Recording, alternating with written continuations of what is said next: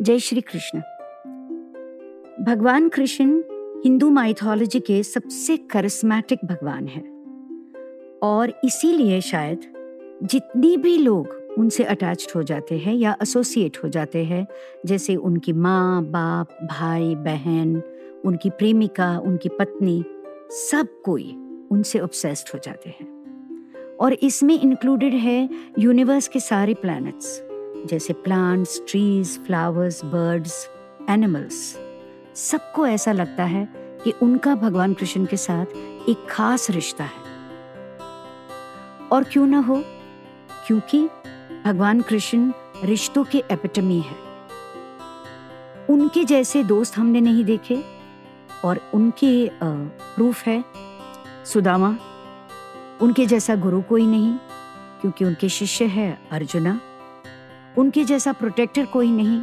हम सबको किस्सा मालूम है द्रौपदी का, जब उनका वस्त्र हरण हुआ था। उनके जैसे गिरिधर गोपाल कोई नहीं है, क्योंकि हम सबने मीरा की कहानी सुनी है। उनके बहुत सारे नाम हैं। माधवा, गोपाला, कृष्ण, चत्रभुजा, देवादिदेवा, ज्ञानेश्वरा कमल नयना और बहुत सारे रूप भी है। माँ उनको लाला पुकारती है देवकी और यशोदा की तरह। पत्नी उनको द्वारिकाधीश की तरह देखती है और जो प्रेमिका है, उनको राधा की तरह कान्हा समझती है अपना।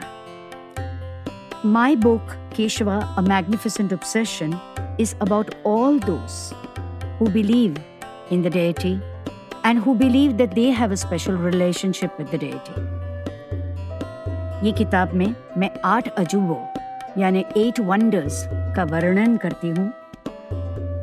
ऐसे आठ अजूबे जो सृष्टि में है और सब में जान है, यानी everything that breathes but it is not human जैसे कि भगवान कृष्ण ने गीता में कहा है कि एलिफेंट्स में मैं एरावत हूँ, पेड़ों में मैं पीपला हूँ, नदियों में मैं गंगा हूँ, और गायों में मैं कामधेनु हूँ। पंछी में मैं मयूर हूँ और इसीलिए मैं मयूर का पंख अपने क्राउन में पहनता हूँ। और प्लांट्स में, यानी पौधे में मैं तुलसी हूँ और इसीलिए मुझे जब प्रसाद ऑफ़र किया जाता है तो तुलसी के पत्ते के बगैर मैं प्रसाद को हाँ नहीं कहता हूँ। फूलों में मैं कमल हूँ, क्योंकि सिर्फ़ कमल है जो इतना प्योर है और कीचड़ में रहते हुए भी अपनी सुगंध नहीं खोता। तो सबसे पहले बात करते हैं पीकॉक फेदर, यानी मयूर पंख की, पहला अजूबा। पीकॉक फेदर, यानी पीकॉक के बहुत ज़्यादा नाम हैं, जैसे मयूर, मोर, तपिंझा, मुकुना, और बहुत सारी इनकी कहानियाँ भी है। कोई कहता है कि जो मयूर का पंख होता है, वो बुरी दृष्टि को निकालने के लिए होता है। To ward off the evil eye कोई ऐसे भी मानता है कि अगर मयूर पंख घर में रखोगे तो बुरे दिन आते हैं।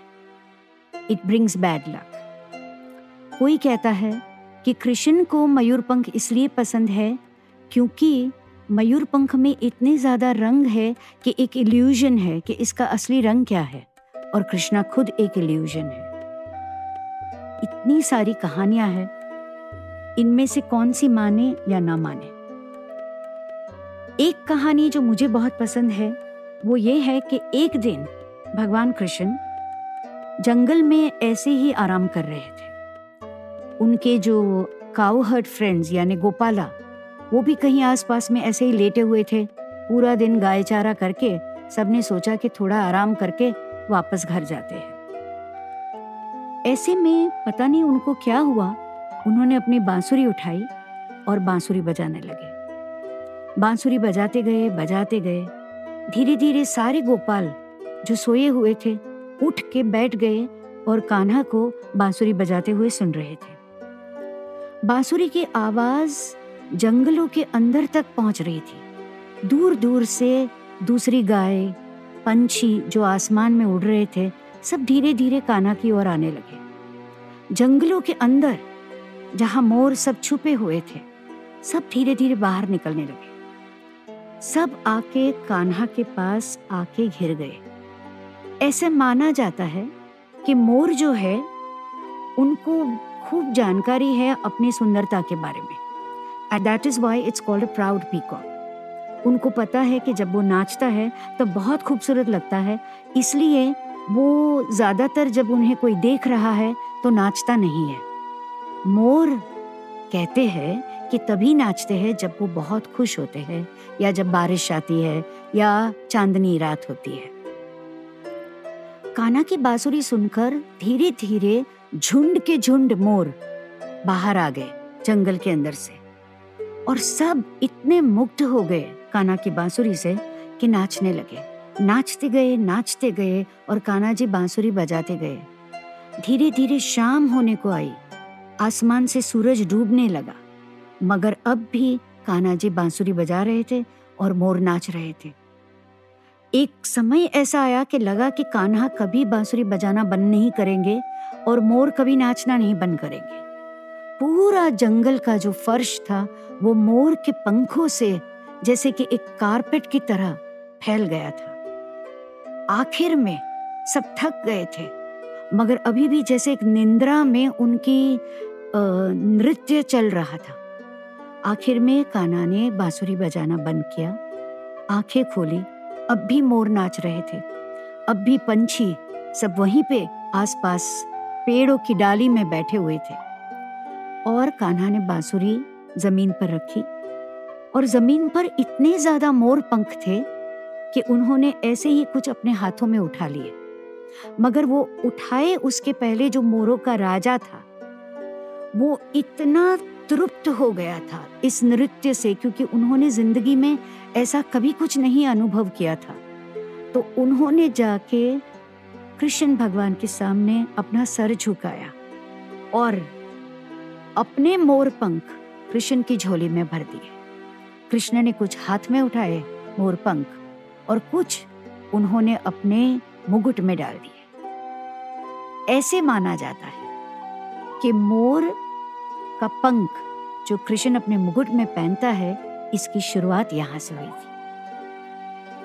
आखिर में जब मोर सारे झुंड के झुंड जंगल में वापस गए, तब उन्होंने कृष्ण से कहा कि ऐसा अनुभव हमें पहली बार हुआ है। और कृष्ण ने उनको वादा किया कि उनका मुकुट में उनका पंख हमेशा रहेगा मगर वो संगीत या वो मेलोडी या वो म्यूज़िक जिससे ये समा बंधा था, जिससे सारे लोग इतने मुग्ध हो गए थे, जिससे ये प्रथा शुरू हुई कि कृष्ण अपने मुकुट में मोर पंख पहनेगा, वो किससे शुरुआत हुई? ये बताऊँगी मैं आपको अगले एपिसोड में। बने रहिए, मैं हूँ भावना सुमाया और आप सुन रहे हो केशवा और magnificent obsession, only on Epilogue Media.